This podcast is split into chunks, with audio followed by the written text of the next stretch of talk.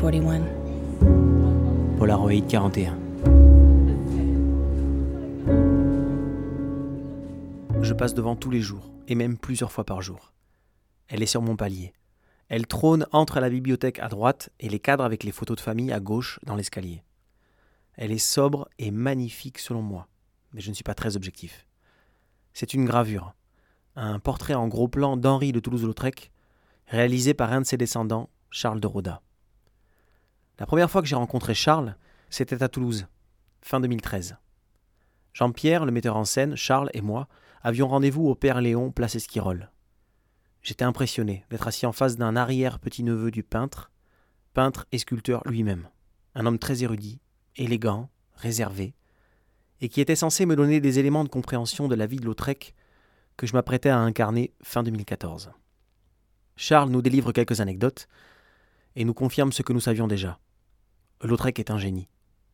On se salue sur le trottoir, et il ajoute qu'il est heureux à l'idée que j'interprète son oncle Henri. Jean-Pierre se lance dans l'écriture du spectacle, et moi dans la recherche de tout ce qui concerne Lautrec. Je dévore tous les livres sur ses œuvres, mais aussi les biographies écrites par ses amis ou certains membres de sa famille, et un album de photos publié par Charles lui-même. Je pars sur les traces du peintre dans son château du Bosque, à Camjac, dans l'Aveyron. J'y rencontre Nicole, 90 ans, une petite cousine de Lautrec, qui me fait visiter le château et surtout me raconte elle aussi tout un tas d'histoires.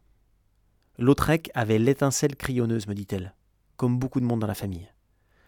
Je découvre l'univers de son enfance au Bosque, la chasse, les chevaux, deux éléments essentiels chez les Lautrec. Mais Henri est disqualifié. Il est atteint d'une maladie génétique appelée aujourd'hui la pycnodysostose. Qu'importe. Henri pense vite, Henri parle vite, Henri peint vite, et Henri va vivre vite. Il préfère peindre la course du cheval plutôt que le cheval lui-même, la danse plutôt que la danseuse. Il se passionne pour tout. Il fait feu de tout bois. Peinture, gravure, lithographie. Il lorgne même sur la photographie. Je tente de le suivre. Il m'entraîne à Montmartre, évidemment. Yvette Gilbert, Jeanne Avril, La Goulue, Loïc Fuller, Bruant et les Maisons Closes le sommet de son œuvre. Bref, je cours derrière ce géant d'un mètre cinquante-deux. Il boite, il s'appuie sur sa canne, son crochet à bottine comme il dit, mais il est décidément très rapide. Je fais la connaissance de Madame sa mère, la comtesse Adèle, toujours là, présente, à le couver du regard. J'aperçois fugitivement l'insaisissable comte Alphonse, le père d'Henri, avec ses faucons.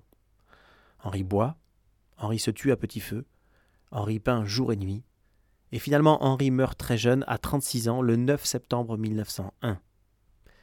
La comète Lautrec me fascine. Le spectacle est créé en 2014, il connaît un beau succès et tournera jusqu'à l'automne 2017. J'ai adoré jouer Lautrec. Charles de Roda m'a invité par la suite à un de ses vernissages et m'a offert à cette occasion la gravure de Lautrec qui est maintenant si familière à ma tribu. Il était très ému. Il m'a dit ce jour-là que pour lui désormais Lautrec avait une voix, la mienne. Je n'en espérais pas tant. Je suis donc reparti très ému moi aussi avec son tableau sous le bras. Et nous sommes aujourd'hui le 24 novembre, date anniversaire de la naissance d'Henri de Toulouse-Lautrec. Sans réfléchir, ce matin, je prends mon téléphone et j'appelle Charles de Rodin. Je ne l'ai pas vu depuis deux ans, mais il semble content d'échanger quelques mots avec moi. Je justifie mon appel par une pirouette sur la date anniversaire d'Henri, et je me sens un peu idiot d'avoir appelé. On évoque nos projets respectifs, l'actualité sanitaire du moment évidemment, Charles me dit que ça le touche, que je pense à Lautrec encore aujourd'hui. Et pendant que je lui parle, sans l'avoir vraiment prémédité, je monte sur le palier et me place face à la gravure qu'il m'a offerte. J'en profite une nouvelle fois pour le remercier de m'avoir fait un si beau cadeau. Tu sais, Charles, chez nous c'est encore un peu le royaume des enfants. La déco est sommaire. On fait plutôt dans l'utile et si possible l'incassable.